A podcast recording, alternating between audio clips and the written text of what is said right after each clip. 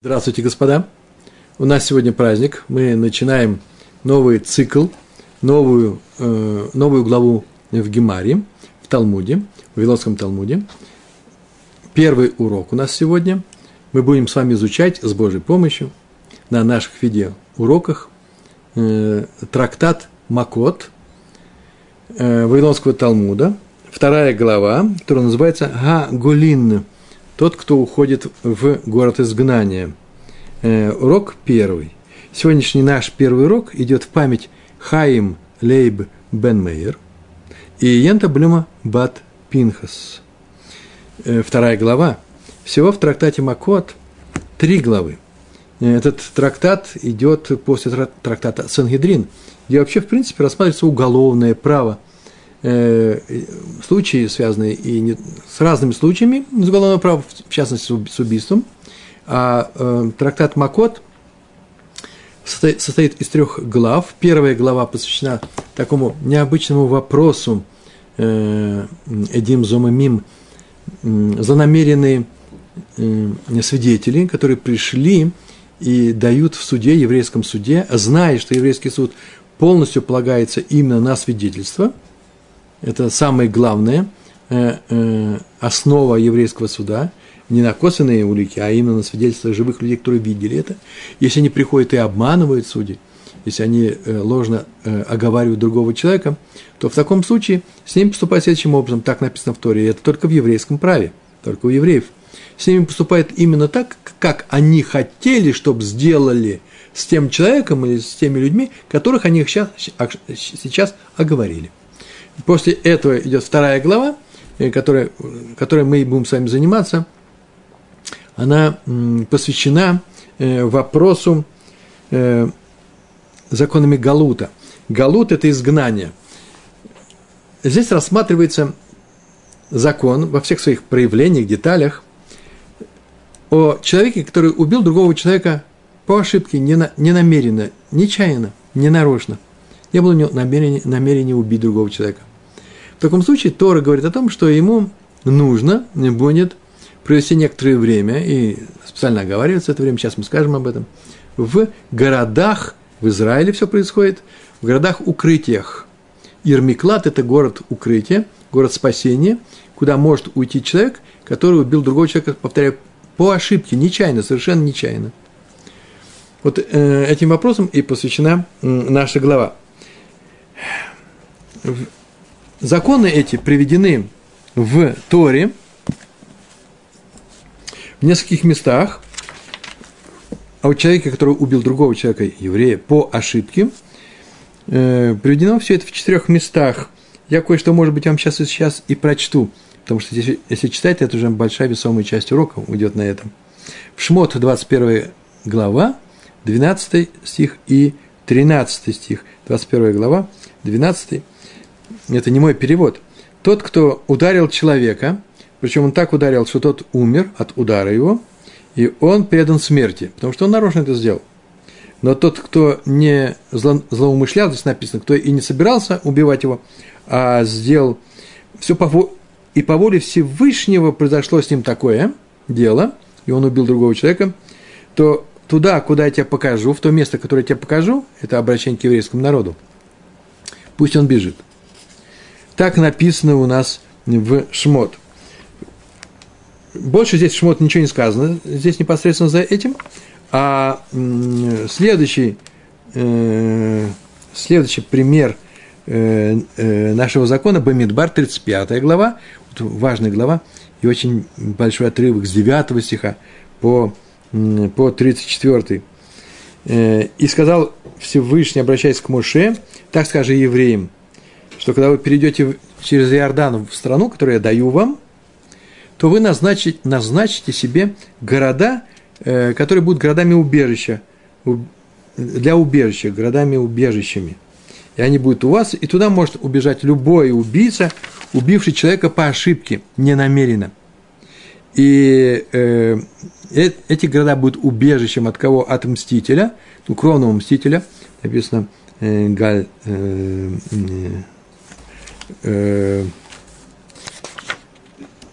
Галь, дом, неважно, э, э, от мстителя и Гуэля, достаточно.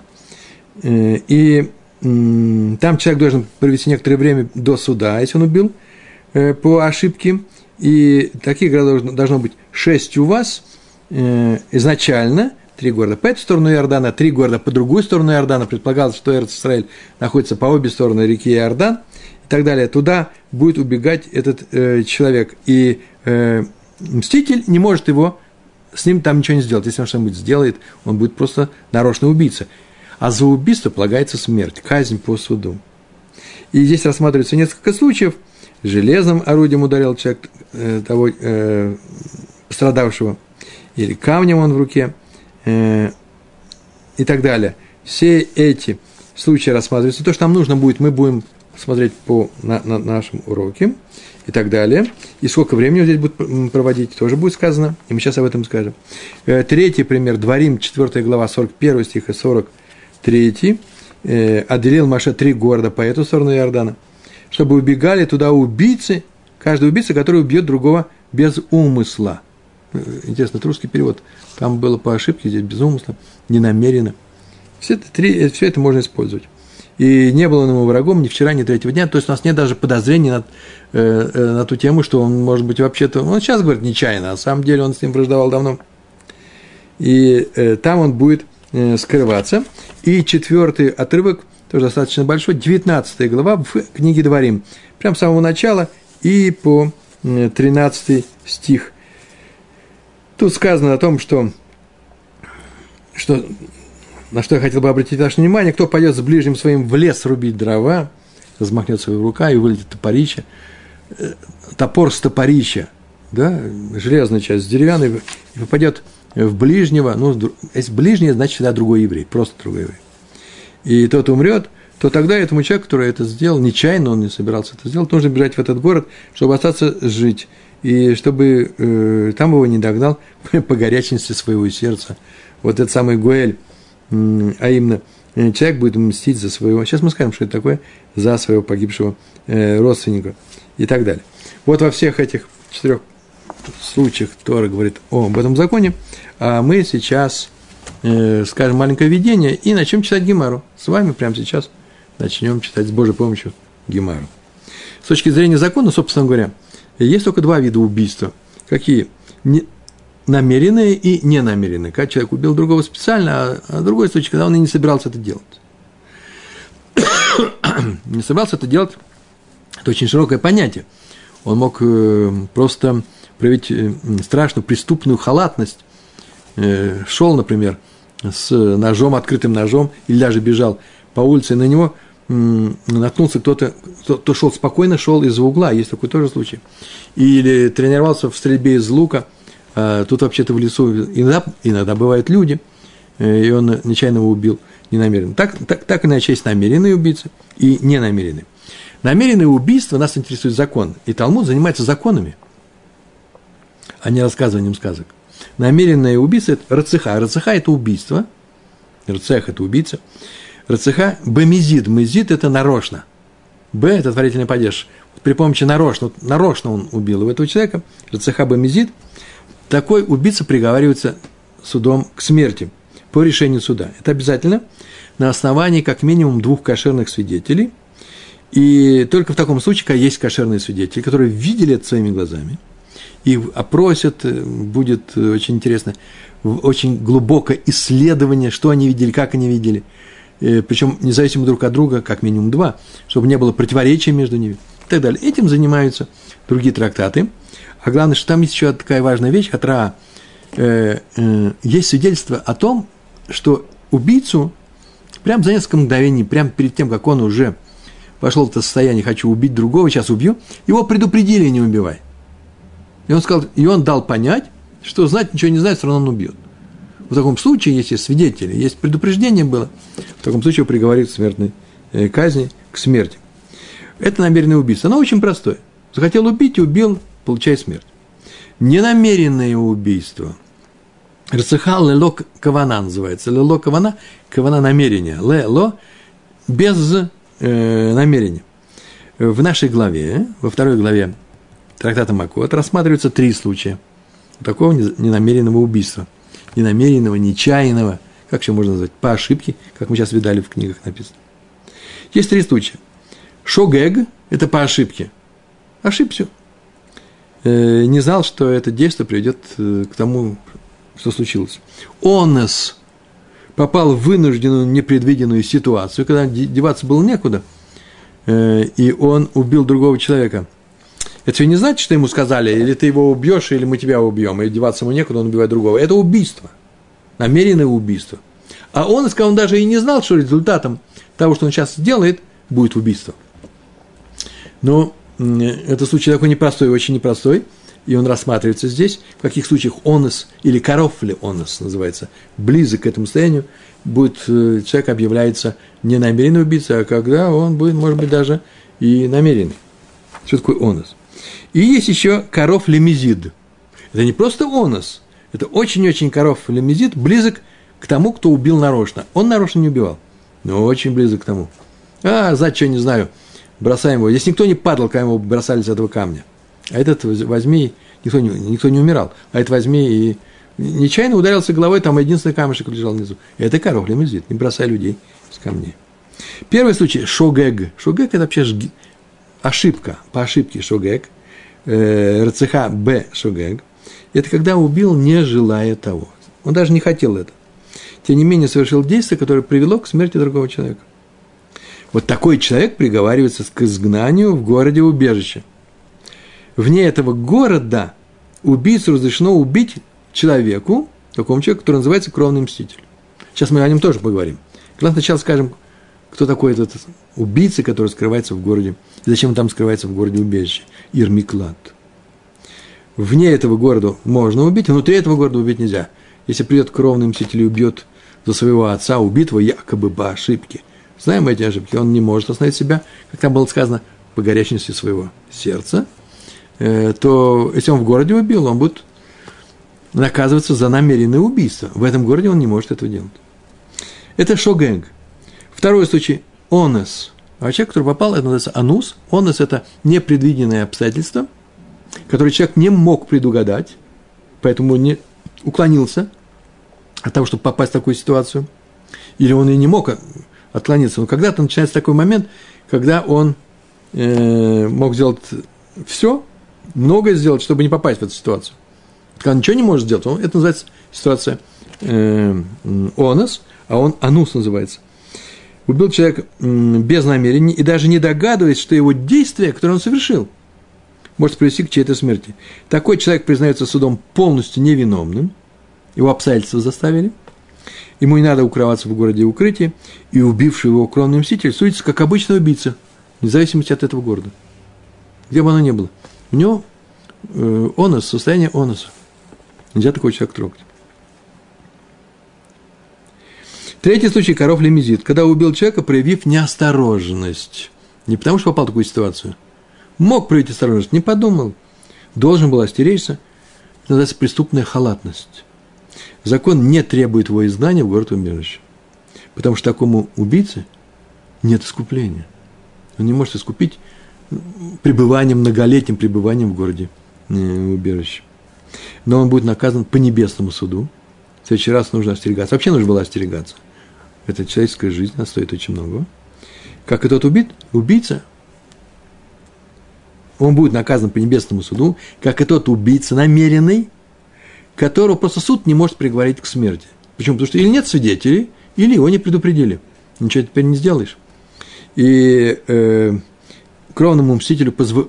позволяется убить такого человека, э, который коров лемезит, или прям бомезит, но не было свидетелей или не было предупреждения, убить в любой ситуации, даже в городе укрытии. То есть этот человек должен всю свою жизнь бояться этого кровного мстителя. Бойся, да? Остерегайся теперь всю жизнь. Не, постер... не остерегся тогда, остерегайся теперь всю жизнь. Э, вот такой закон по поводу намеренного убийцы, который по какой-то причине не был казнен по суду. Например, ну, пришли гоем, пришли другие люди, э, какие-то бандитские племена, и евреи эвакуировались, и суд распался, теперь этих судей. Они приговорили его к смерти, а его нет. Это называется, его просто не могут казнить. Вот есть таких три случая. Шугег, онес, коров лимизит, нарочный убийца, убийца, попавший в ситуацию, которая заставила его это сделать, или коров где, когда он должен был остеречься, он не остерегся. Безобразие. Таких три случая, э, такие три случая входят в класс ненамеренных убийц. Рацехала Локавана. Что такое городовое убежище? Это особые шесть городов, в которых могли укрыться нечаянные убийцы, нечаянные убийцы, Бешугег, от мести кронного мстителя. Принадлежали эти города колену Леви, э, эти э, левиты владели 48 городами по всей стране, во всех коленах, 12 коленах. И пока убийца находился в пределах города убежища, Мстителю было запрещено его убивать, его нельзя было убивать. Вот остальные 42 города колена Леви тоже защищали убийцу. Они такие же были, но с соблюдением определенных правил. Там есть некоторые тонкости, когда они помогают, когда они помогают. Это в нашем трактате с Божьей помощью, это 10 лист и 13 лист. И там, там первая страница. Мы посмотрим это. Ну, убийца убегает в город убежище, Ермиклад, и сколько он там находится? Он там находится ровно столько времени, сколько еще жив первосвященник храма, Куэльга Гадоль. Какой первосвященник храма? В какой момент, от какого момента от, от, отсчитывать это время? От момента не убийства, а от момента, когда суд приговаривает его, Ирмиклад, ты беги, Галут называется, к изгнанию. Потому что между этими двумя событиями мог и умереть первосвященник. Так вот, тот момент, когда, когда он приговаривается к суду для того, чтобы он шел в э, город убежище, вот в этот момент первосвященник существует в нашем еврейском храме. Все законы связаны с существующим храмом. Сейчас этих законов нет, пока храма нет. И он там должен был находиться. Бежал он туда, на самом деле бежал, не просто так. Еще тоже будем говорить об этом. Потому что мститель мог его быстренько догнать. На маршрутке не ходили и приходилось еще спасать свою жизнь. Везде стояли указатели, куда из этого места, как пройти Ирмиклад. Э, это было абсолютно очень так непросто. В Иерусалим не было указателей. Идите в Иерусалим э, на Сукот, Песах или Живот. А вот Ирмиклад ближайший, город, город убежище, принадлежащий левитам, было указано, куда нужно было бежать. И до тех пор, пока жив этот первосвященник. Когда он умирал, кончался срок его пребывания в этом городе, и он мог оттуда э, выйти, и Гуэль Адам, э, кровавый, кровный мститель, уже не мог ничего сделать с ним. Запрещался ему что-нибудь с ним сделать. Иначе будет убийство нарочно. И еще остался кровный мститель, близкий родственник убитого. Вот кто это такой. Вы скажете, ну а зачем ему разрешать убивать другого человека? Ну, мы находимся ведь с вами не в горном Кавказе, да, где кровная месть и так далее, и прочие вещи. Но согласитесь, одно дело, когда человек убил другого человека, а когда он убивает для того, чтобы отомстить за кровь близкого родственника. Дальний родственник по братьям, друг, э, глава нашего э, племени, э, это все не считается. Только близкий родственник. Какой близкий родственник? Тот, который может получить наследство – от того, кого убили. Вот это описывается круг родственников. Значит, не только прямой сын, но еще какие-то другие люди. Э, так вот, ему не запрещено убить убийцу вне этого города убежища. Мы, по крайней мере, понимаем, что он э, ведом чувствами, а э, запретить людям испытывать чувства вообще-то даже Тор не может. То есть мы, цивилизованные люди, не будем это делать. Это понятно. Э, но вот Тора это разрешает сделать, она не запрещает ему убивать, ровно до такой степени, что если он таки убьет человека, которому он мстит, за нечаянную смерть, э, которую он допустил, например, с отцом личным, родным отцом, э, мы его не наказываем, Тора его не наказывает. Но если он вышел из, за пределы этого города, ему не запрещается убить этого человека. Только, только одно маленькое «но». Э, на, на листе, э, на одиннадцатом листе это будет об этом сказано. Мудрецы, на самом деле, разошлись по поводу закона. Является ли убийство осуществленное кровным родственником, мстителем, кровным мстителем, является ли оно э, заповедью или правом. Обязан ли он убивать? Есть такое странное мнение. На самом деле есть, мы посмотрим в нем, что это, он обязан это сделать. Ну, заставить человека убить вообще трудно. Это не просто так. Но уже если мы после Пурима знаем, что разрешается с Амаликом сделать все, что угодно, то, ну, значит, уже какие-то случаи и бывают. Так или иначе, большинство сказали, что нет, нельзя. Это право. Если он убьет, используя это право, ну, мы его не будем наказывать. Лучше бы он этого не делал. Переходим к нашей Мишне.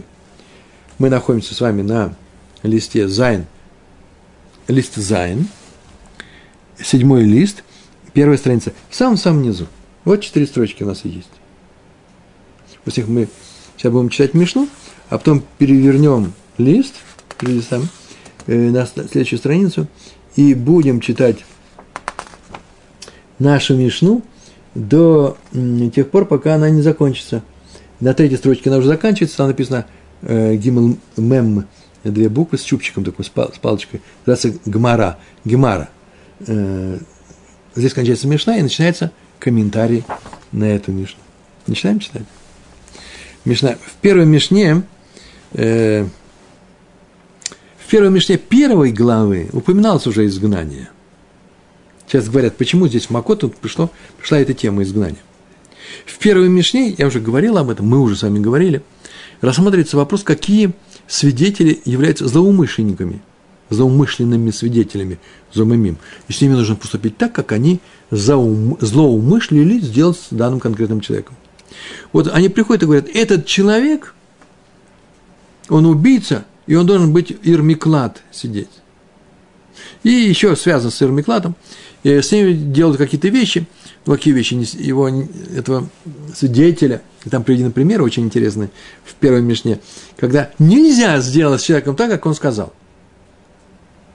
Э, ну, нельзя его посадить в вермиклад. Тогда его бьют э, 39 ударов ему, делают ремнями специальными. Э, это начинает макот, это есть макот, удары. И поэтому наша, глава, наша, наш трактат называется Масехет. Наш трактат называется Масехет Макот, удары. С этого начинается все. Но там уже упоминалась эта тема. А раз упоминалась эта тема, то вторая глава, так объяснил Ритва, начинается с пояснения, а что это за, что, что это за э, случай, э, когда человек посылается в город, изгна, э, в город убежище. Элоген а голин. Вот слово голин из этих трех и стало заглавием, именем нашей второй главы. Вторая глава, вторая глава трактата Макот Га Голин. Элу ген га Голин. Элу, вот ген они га Голин. Голе – тот, кто уходит, или тот, кто обязан уйти, или тот, кто изгоняется в город убежище.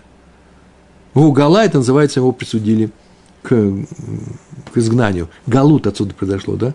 Состояние изгнания. Мы все в галуте. Но в данном случае это город убежище для тех, кто убил. Как убил? Нечаянно. Большой, по ошибке. Вот те люди, которые приговариваются к в изгнанию, элу ген га гулин, э, к такому изгнанию. Ты такие. И, и тут прям сообщается общее правило. Послушай, какое правило. Агаурег нефеш би жгага. Гаорег уби, убийца, нефеш, душа, бишгага по ошибке. Всякий, кто убил по ошибке душу, это называется убил человека. По ошибке. Так называется. Элоген га гулин, га горег, нефеш бишгага. А сейчас будет рассматриваться три случая. И как часто, и сама Тора это делает и в Мишне, рассматриваются не общие правила, а три совершенно конкретных случая – а общие, общие правила будут выводиться из этих трех случаев.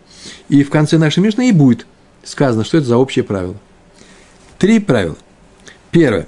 А я э, э, в одном из трех случаев, да, а я Меагель Бамаагила. Бамаагила. А я Меагель. Меагель что-то круглое должно быть, да, игуль, круг. Магаль раскатывает Бамагила, Бамагила, Магила – это вообще каток. Еще и скалка тоже. Вообще любая вещь, которая раскатывает, например, взять какую-то такую вещь и раскатывать, ну, э, тесто. Типа рубанка, только не рубить, а делать ровным. Какую-то мягкую вещь. Так он раскатывал гая Меагель Бамагила, Венафла Алав, Вегарагато. И упала на него и убила. О чем здесь рассказывается? Он раскатывал глину некоторым катком деревянным, который или вращался, или просто двигался. Раша пишет, это большой кусок дерева, толстый, для того, чтобы лихалек, чтобы сделать гладким глину на крыше. Раньше крыши, во времена Мишны, по крайней мере, делали плоскими, не э, под, как называется, не под, э, под углом. Э, делали таким образом, и все корот, дом ставили, четыре, четыре стены – и корот бревна клали просто от, от стены до стены.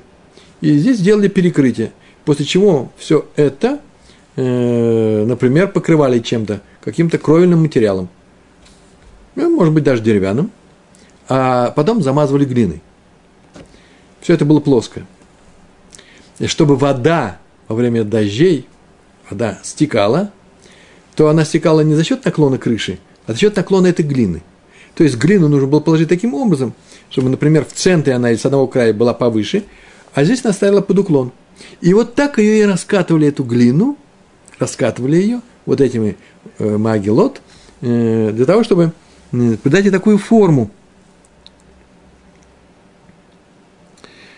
И было здесь два действия, как вы понимаете. Два действия следующие.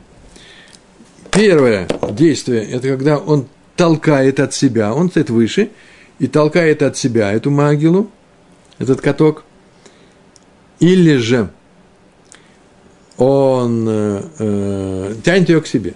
Первое это называется толкает, второе тянет.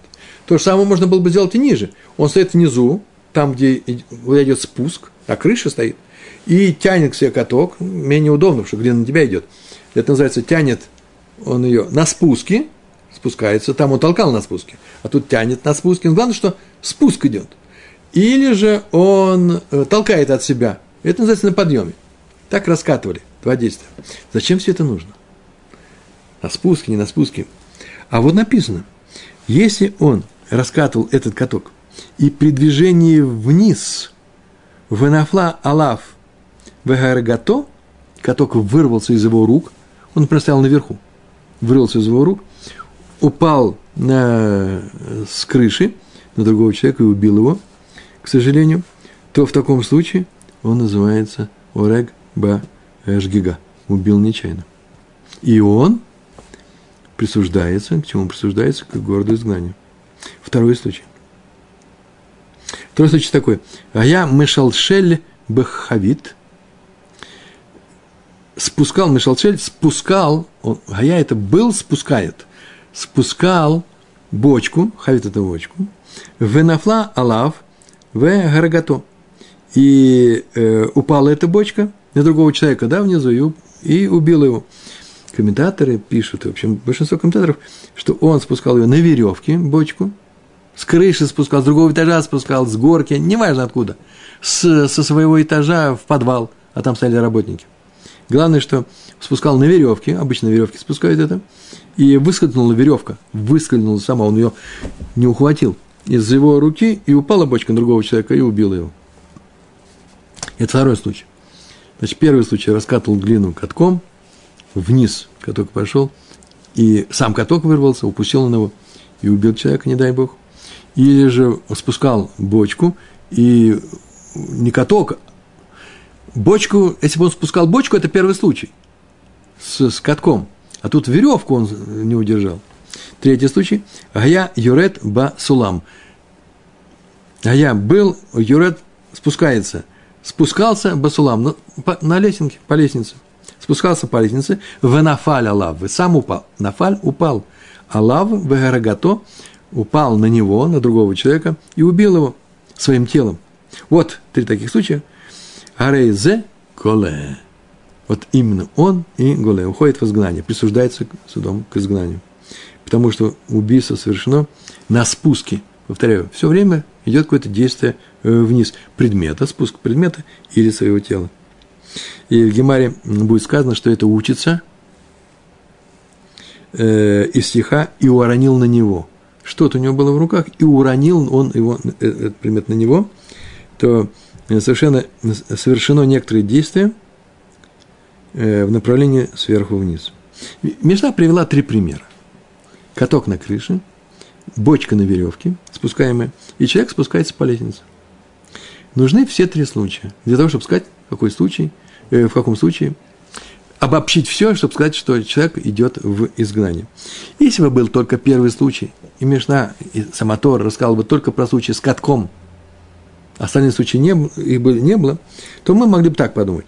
Наказывается только галутом, да, изгнанием, только тот, кто не поостерегся. Ну и надо бы быть осторожнее, ты там с катком стоишь наверху. Это вещь тяжелая, между прочим, э, Раш написал деревянный, а Тесофон написали вообще каменный каток. Каменный, круглый, с двух концов зажимы. Это сам настоящий каток, только из камня сделан. Такой поет, конечно же, э, может массу неприятностей учинить. Если бы был только первый случай с катком, не было про веревку ничего сказано с бочкой, про человека, который сам неудачно, неуклюже, не умеет он ходить, э, по, лазить по лестнице, упал – ничего этого не было бы, то можно было бы подумать, что он не поостерегся, когда раскатывал глину. Но если бы он поостерегся, то он был свободен от наказания. Случай, когда человек и без, и без того остерегается, он все равно остерегается. Например, он бочку спускает, но явно каждую секунду остерегается. Ему жалко просто, что бочка разбилась. И он остерегается. А, а в случае с катком ему катка не жалко, просто он не постерегся. Если бы был только каток, мы бы сказали, во всех остальных случаях, это никакая, он вообще даже логорек бежгага, э, это не касается галут, его не касается галут. Что можем такому человеку сказать? Понятно, да? В первом случае мы можем сказать, остерегайся, а зачем там пришел второй случай, когда никакого остережения нет, он и так, когда не надо говорить остерегайся, он и так остерегается, бочку он не хочет упустить. А третий случай вообще уникальный. Явно, что он будет лист, э, спускаться по лестнике, очень будет остерегаться, чтобы самому не упасть. Зачем при, пришли эти случаи? А они пришли для того, чтобы сказать, что даже когда человек очень неосторожен, знай, что если ты очень осторожен, но совершил такую ошибку, что упустил эту веревку, галут тебя будет, или упал сам с тем, тем более будет галут. Крайняя осторожность. Значит, дело не только в осторожности. В очень нужно быть осторожным во всех случаях, чтобы не было ни одного случая падения. Ну, третий случай, когда человек крайне осторожен сам, боится сам упасть, Мишна говорит, что в таком случае, даже если упал и убил, наказывается изгнанием. Это написали Тософот. Все эти три случая называются не только это, но и это, по нарастающей. Можно было бы привести вообще третий случай, но там, так мы сказали, вот достаточно третьего случая. Очень остерегается человек, спускается по лесенке. Зачем нам говорить про каток? А, мы так скажем, только касается только тогда, когда своим телом убивает. Зараз сказать нужно про каток. Понятно, да? Э, так написали Тософот, чтобы нам сказать, что все эти три случая нужны были для того, чтобы объяснить, кто такой Гуле. Гуле, кто уходит в изгнание. А наша Мишна продолжает. Аваль им гая мошех бамагила, но если он тянул каток, тянул к себе, наверх, венафла алаф вагаргато, и тот вырвался из, ее, э, из его рук, как в первом случае, только в другом направлении он его тянул, наверх, и упал на другого человека, этот каток, и убил другого человека. Или, другой случай, Гая доле бахавид, ванивсак ахевель, ой, удивительный случай, Гая доле, ло мышалшель, мышалшель опускает, а доле вообще черпает, поднимает – да, э, дли – это ведро, тот же самый корень, долель, поднять наверх. А я, долель, поднимал бахавит бочку, в невсак ахевель, и невсак ахевель называется порвалась веревка, что-то с веревкой было. В нафла алав, в гергато, и упала бочка на другого человека, в нафла алав, в гергато, и убила его – то, сейчас тоже будет в конце сказано, он тоже Голя. Э, он как раз не Голя. Первые три случая, все, что идет вниз, Голя, все, что идет наверх, не Голя. Как у нас случай был? Упустил каток, когда каток на движении, на подъеме был. Второй случай, когда у него веревка порвалась. Обратите внимание, в первом случае, когда у нас бочку спускал, веревка-то не порвалась. Вообще ничего не было сказано. Это комментаторы написали, э, э, веревка у него вырвалась из рук. А здесь у нас сказано, что э, веревка порвалась. Там был Голя, а здесь не Голя. Почему так? Ответ будет приведен на девятом листе, вторая страница, и там будет рассказано про спор Танаев по поводу этого случая с веревкой и с бочкой. Выскользнула веревка или порвалась, когда опускал бочку. Что? Когда э, э, полагается ему. Мудрецы сказали, что он наказывается и в этом случае, а раби, это Сафот отметили, раби, что если веревка порвалась при спуске, у нас вот не порвалась, она вырвалась, но если она порвалась при спуске, то нет наказания изгнанием. Так считал раби. Очень интересное мнение. Вот и есть такой вопрос у нас возникает, почему в конце сказано, что веревка порвалась при подъеме, когда бочку поднимали, а в начале, э, что э, веревка, скорее всего, выскользнула, да, и тогда он голе. Такое объяснение. Когда человек спускает груз на веревке, ему надо быть осторожным, чтобы она не вырвалась. Но когда человек поднимает груз на веревке, он осторожен вообще-то каждую секунду. Понятно, да? Вот я опускаю груз на веревке. Смотрите, я опускаю его, задержался, снова опускаю, снова задержался. В момент опускания я концентрируюсь. А когда держу, так держу. А когда я поднимаю, когда я поднимаю ее, э, то все происходит немножко не так. Он осторожен каждую секунду. Даже когда просто держит веревку, не тянет ее к себе. Я поднимаю этот груз. Почему? Потому что он может упасть. Раз он уже осторожен, то остается только случай, когда она порвалась. Об этом. И тогда нет наказания, сказал Раш. Ну что, мы с вами перелистываем лист, продолжаем нашу Мишну. Третий случай нам нужно. В случае, когда наверх да, идет что-то. Читаем. А я оле б сулам. Был, поднимается, поднимается по лестнице, то есть поднимался по лестнице, в нафаль Аллах в Гарагато, и упал на него и убил его – своим телом убил. Арейзе и Ноголе, про всех три случая. Такие люди не уходят в изгнание. Э, потому что стих Торы говорит о наказании только когда убийство совершено на спуске, на каком-то спуске предмета или своего тела. Ни больше, ни меньше. Здесь еще некоторая вещь, некоторую вещь, которую нужно здесь сказать о том, Э, что... Сейчас мы это скажем в конце общего правила, там лучше это сказать. Так иначе мы видим, что все при любом движении вниз приговаривается к изгнанию, при любом движении наверх не приговаривается, не приговаривается к изгнанию. Мы находимся с вами на Дав Зай Намуд Бейт, на второй странице седьмого, седьмого листа. Гая оле бесулам венафаль аллах вегаргато, арезе эйнонголе. И Тора тут же приводит Гемаров Мишна, приводит общее правило. Загаклаль. Общий случай. Кольше бадерах еридато голе. Вешелом бадерах еридато инон голе. Смотрите, что я бы сделал, чтобы вы сделали, может быть, многие из вас. Я бы так написал. Все, что сделано на спуске, идет в изгнание. А все, что сделано на подъеме, не идет в изгнание. Мишна так не говорит. Она говорит по-другому. Она так говорит. Все, что сделано на спуске, идет в изгнание, а все, что сделано не на спуске, в изгнание не уходит. То есть случаи, когда нету ни спуска, ни подъема, например, стрела пущена, она летит горизонтально, то все это относится как и не на спуске, а значит, не уходит в изгнание. Почему, зачем и как это будет э, в Гемаре, это об этом мы будем говорить. Вот есть здесь одно очень интересное место, я не знаю, нужно рассказывать. Я возьму, сейчас расскажу. Рамбам так объясняет разницу в законе в двух случаях – на спуске и на подъеме. Он так это объяснил. На спуске надо держать веревку, которая может выскользнуть каждую секунду. Потому что такова сила тяготения, так он написал. Тяжелые предметы тянутся к земле. Зная об этом, помешает и силе убить другого человека. Не делай так, чтобы э, предмет упал и убил другого человека. Это, потому что это обычный ход вещей. За рауй. Так, так, так бывает. Рауй йод называется. Обычная вещь. Поэтому, если человек проявил небрежность при спуске и убил другого человека, его наказывают изгнанием. Это называется небрежность. Так больше не делай. Однако при подъеме вещи человек уже осторожен. И если предмет упал, это необычный ход вещей, значит, что-то случилось. А именно что случилось? Ну, например, веревка порвалась.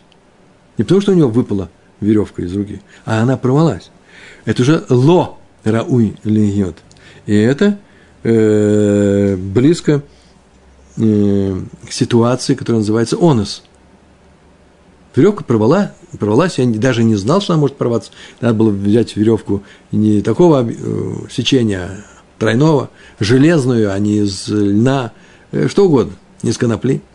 Э, за это нет наказания. Почему? Потому что это онос. А вот возник вопрос.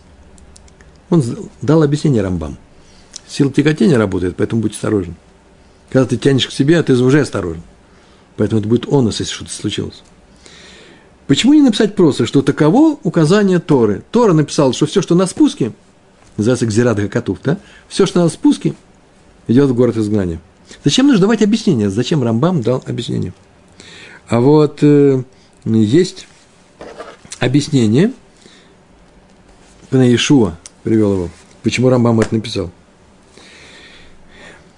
Мы могли бы сказать, если бы у нас не было объяснения Рамбама по закону тяготения, что Тора, указав на наказание изгнанием, на спуске, считает, что такое наказание дается тем более в случае на подъеме. Даже на спуске, когда ты знаешь, что это может вырваться, ты должен быть осторожным. То даже когда ты, когда ты думаешь, что вообще ты со всех сторон все будет нормально, но не веревка же порвется, тем более должен быть осторожным на, на случай, что она порвется. И мы могли бы сказать, если бы не было тяготений, что понятно, Тора говорит, на спуске будь осторожен, изгнание, а на подъеме тем более изгнание. Так вот, приходит Рамбам и объяснил нам, все дело в тяготении. Вот как ты будешь осторожным. А поэтому, когда ты на спуске, будь осторожным. А когда ты на подъеме работаешь, делаешь что-то, ну, это же онус. И тогда Тора говорит, что э, можно э, никакого изгнания тебя не будет. Вещь очень непростая, об этом еще будет говориться. Здесь можно сделать множество возражений. Так или иначе, э, если он бедер на спуске убил человека, изгнание идет, голе. Если шело бедер херидато, эйно голе.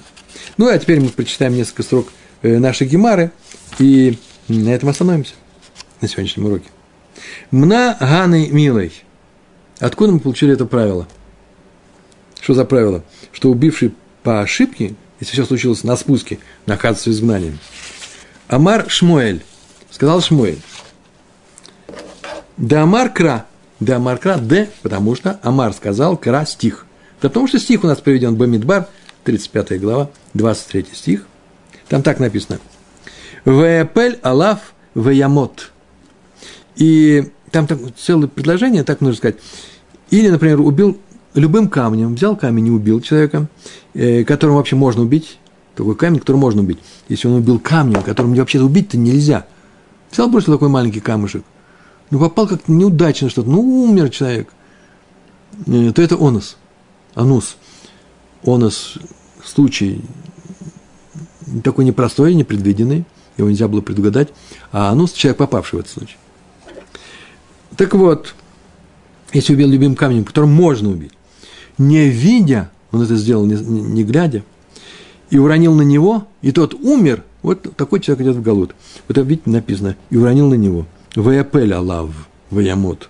Вот отсюда мы учим, что за преднамеренное убийство нет наказанием изгнанием, пока ад шейполь дерахнафила.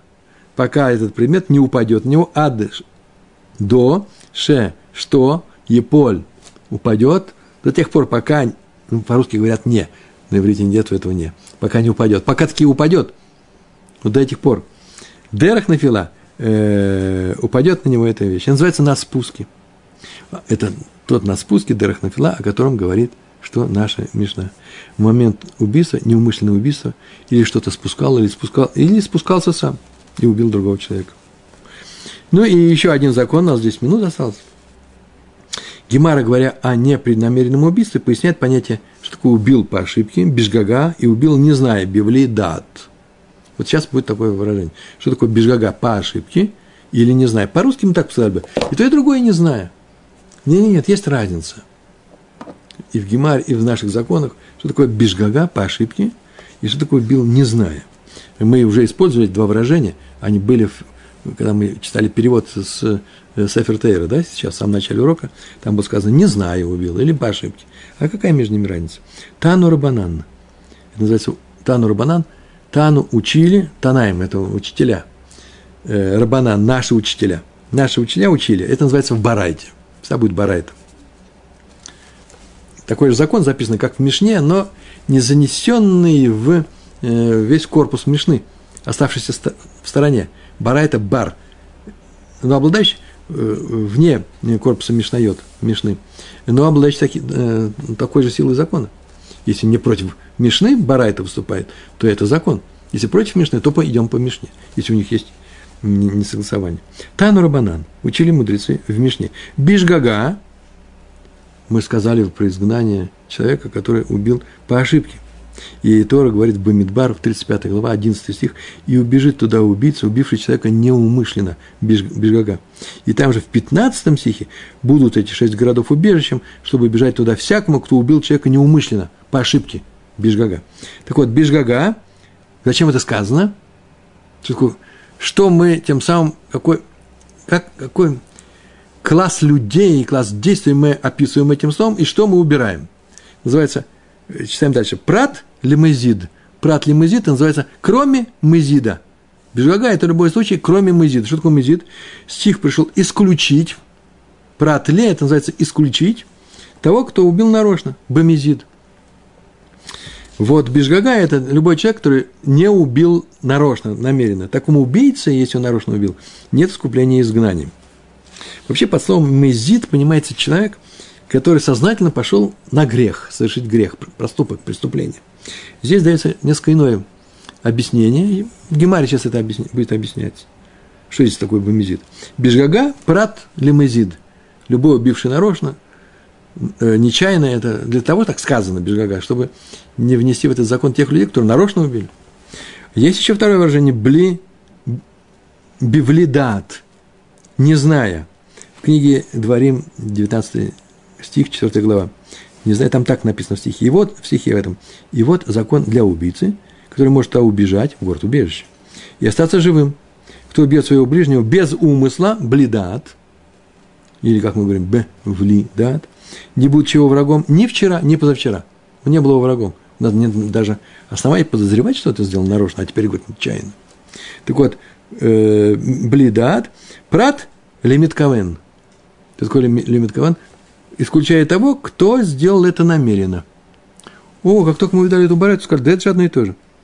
Нарочно и намеренно же одно и то же. Сразу же, моментально мы так скажем. И кто сделал на, э, намеренно, это ведь тоже нет искупления. Сейчас Гемара объясняет, и мы сегодня объясним только первый случай, бомизит. Что здесь имеется в виду? Занимаемся случаем мемизит. Как было сказано, бежгага сказано в Торе, такой, такому полагается человеку такому человеку полагается город-убежище, исключается мазит. И сама Гемара занимается этим вопросом. Мазит, она говорит, что за мазит такой? Если он убил нарочно, чтобы его исключить, то очевидно, что его даже исключать не, э, исключать не надо. Никакой город-убежище ему не поможет. Написано, пшита, очевидно, такого нет человека, для такого человека нет искупления изгнанием. Баркат лагу, баркат лагу, сын смерти он ему полагается смерть. Поэтому зачем вы говорите о том, чтобы исключить этого мазид, человека нарочно убившего? Здесь есть маленький такой момент, ну, ровно минута уйдет, наверное, наверное. Учителя объясняют, что, почему Барайта не говорит о том, кто убил нарочно, и ему полагается смерть по суду, но суд по разным причинам не может его присудить к смерти. Например, не было предупреждения. Почему мы сейчас сразу говорим, что Бамизит пшита – очевидно, что он не, не, не бежит в город убежище. Может быть, это как раз тот случай, когда ну, так получилось, что его теперь к смерти не присуждают. Барайта о таком человеке вообще не говорит. Почему она не говорит? Два ответа. В Торе дважды написано слово бивлидат. Это означает, что надо исключить из, из этого закона об издании того, кто убил нарочно, но не было предупреждения. На самом-то деле бы надо бы его было бы исключить. И еще второе объяснение. Гемара не говорит, что только тот намеренный убийца не изгоняется, который приговорен к смерти. Нет, не изгоняется даже тот, кого нельзя казнить. Не просто его не приговорили к казни, а просто еще и нельзя сделать. Почему? Потому что сказано, не было его врагом ни вчера, ни сегодня. То есть изгоняется только тот, кто хотел убить этого человека. Ни больше, ни меньше. Так или иначе, такое маленькое отступление. Главное, что мы сейчас так говорим, что без гага, чтобы убрать э, э, бомезид, бомезид это очевидно, баркат лагу, его нужно убивать. Не, не так. Рав сказал, сейчас придет Рава и скажет, ну здесь необычный мезид. Конечно же, необычный. Эла Амар Рава. Эйма, скажи, вот что скажи. Прат ле омер мутар. Надо исключить того, прат ле, надо исключить того, омер мутар. Тот, кто не знает, что убивать нельзя. Кто не знает, что есть такой запрет Торы, и что если ты убьешь, тебе полагается смертная казнь. Он не знал об этом. Вот такого человека нельзя убивать по суду, во-первых. И вот именно э, такого убийцу и не убивать по суду, но ему и нет искупления наказанием. Каким наказанием? Э, в городе изгнания. Такой поступок называется близок к убившему нарочно, нарочно. Коров лемезит. Он был, он был обязан знать это правило, он должен был выучить это правило и не учил. Сознательно он его не учил. Кстати, между прочим, вот это вот э, коров лимезит, в остальных случаях незнание о запрете, я не знал, что нельзя кушать молоко с, э, с мясом. Я не знал, что э, есть запреты субботние, и поэтому я нарушил эти запреты. В таких случаях никто не говорит о том, что нет, нет, нет. Э, раз он не знал, э, то мы его прощаем. Ему не нужно якобы нести, э, называется, жертва искупления, да, специальная жертва в храме. Почему здесь-то мы говорим так – да потому что там сказано э, блид, лелодат один раз. С такими людьми, ну, так сказано в, этом, в, этих стихах, и поэтому, если он не знал, этого не помогает.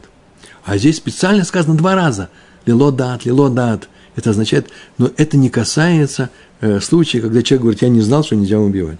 Ни больше, ни меньше. Ну, так сказал Рава. У нас мызит – это не что иное, как человек, который просто не знал, что нельзя убивать. Он не выучил этого закона. Поэтому придется исключить, его город, город э, убежище не спасет. Приходит Абай и удивляется.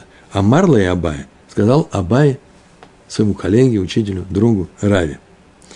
И Омер Мутар, если Омер Мутар, если этот человек говорит можно, если сейчас, если правда, что не надо изгонять того человека, который говорит, э, можно, что можно убивать людей, он не знает, что нельзя – Анузгу – это случай, когда просто, он просто не знал. Это называется действовать в непредвиденных обстоятельствах. Ведь нельзя назвать намеренным поступок того, кто не знал, что так запрещено поступать. Это тоже очень странное выражение. Почему? Потому что термин «онос» относится к тому, кого обстоятельства заставили совершить проступок. А в данном случае, как считает Абай, он тоже анус, ведь сюда же относится тот, кто даже и не знал, что так нельзя поступать. Совершенно разные вещи. Тем не менее, он так решил. И на это э, сказал ему Рава, Амарлей, Шани умер, а сказал ему Рава, когда я говорю, Ше, они умер, когда я говорю, а умер мутар, человек, который говорит, что можно, я имею в виду, коро, человека, коров лемизидгу, что этот человек близок к тому, кто убил его нарочно. Это не чисто мизид, а только коров, близкий к мизиду и он тоже не наказывается изгнанием, как настоящий музит. Человек, я сейчас его убью и убил. Человек, который говорит, я его сейчас убью, но я не знаю, что можно ли убивать или нельзя. Наверное, его можно такой, такие вещи делает. Даже вообще не что его, может быть, нужно убивать. Это не тот, который говорит, я знаю, что нельзя убивать, я сейчас его убью. Разница между Равой и Абай, э, который считает, что не знающий, что убивать нельзя, не отправляется в изгнание, она существует. Это разница такая. Смотрите. По Раве это коров лемезит – по Абай – это онос. Разница такая. Если человек совершил убийство, когда он коров лемезид, как сказал Рава, то кровный мститель может убить его даже в городе убежище. Как мезид. не убивай другого человека. Это же, пусть рассказывает нечаянно или не нечаянно. Ты нарочно это сделал. Не знал, что нельзя убивать, и убил. Это называется нарочно. Коров лимезит, по крайней мере. Но если убил человека беонес, то он свободен от любого наказания, а онес – это Абай. Абай так говорит, не знал, это онес. И его кровный мститель не может его убить вообще нигде, даже вне этого города. В первом случае везде, во втором случае нигде. Причем сюда город. Итак, по Абае не зна... человек, не знавший о запрете на убийство, свободен от любого наказания, и мстителю нельзя его убивать нигде. А по Раве такой человек вынужден опасаться вместе от кровного этого мстителя всю свою жизнь. Не поостерегся, теперь поостерегись. Ну вот мы заканчиваем с вами урок, сейчас посмотрим таблицу, вспомним нашу Мишну, не больше, не меньше, и после чего э, скажем несколько слов э, приветствия тем, кто э, продолжает с нами учиться или решил с нами учиться и был на нашем первом уроке. У нас есть с вами таблица. Помните, мы так говорили про бочку с веревкой? Она уже у нас на экране, да? Спасибо. Значит, спускал человек или поднимал бочку на веревке, и она упала, бочка упала – что случилось с веревкой, мы не знаем, сейчас узнаем. И убил, убит человек. Э, в каком случае нечаянный убийца уходит в изгнание? Вот это вот несчастный шлемазл, человек, который эту бочку упустил, когда он уходит в изгнание. Есть два случая. Опускал бочку на веревке и поднимал бочку на веревке. И есть два других случая. Вырвалась веревка из его рук, выскользнула, упустил он ее, или порвалась веревка. Так вот, если вырвалась веревка из рук, то при спуске, опускал верев, бочку на веревке, изгоняется, идет в изгнание, а если поднимал, не, не изгоняется. Но если порвалась веревка, и он поднимал, поднимал, не изгоняется, на подъеме никогда ничего не происходит, не изгоняется. Почему? Потому что э, не исправит его наказание э, галутом, изгнанием. А вот если он опускал бочку на веревке, то мудрецы говорят, не изгоняется, э, а Араби сказал, изгоняется. Поэтому не, не даром Мишна наша в случае, в первых трех случаях, да, когда говорилось о спуске, не сказала, что там произошло с веревкой, что она порвалась. Поэтому мы говорим, наверное, там она все-таки что? Э, не порвалась, она у него вырвалась. Поэтому написано было «изгоняется». А если уж порвалась, то Раби добавляет, ну это же не случайно, Мишна же об этом не сказала, то он изгоняется. Ну, мы убираем нашу таблицу в сторону, она очень простая. Э, у нас сегодня урок прошел. Э, первый урок комом, или как это называется – немножко бегло, но мы еще вкатимся в, э, в наш трактат. Единственное, что я могу вам сказать, что трактат стоит того, чтобы им заниматься. Очень красивый трактат, э, много в нем и истории рассказано, очень много интересной логики, и она нельзя сказать, чтобы запредельным была. Она просто для наших еврейских мозгов, для нас с вами. Вы получите большое э, удовольствие, удовлетворение, если будете изучать с нами этот трактат Э, приходите на наши уроки. Это я вам гарантирую. Большое вам спасибо за первый урок. Всего хорошего.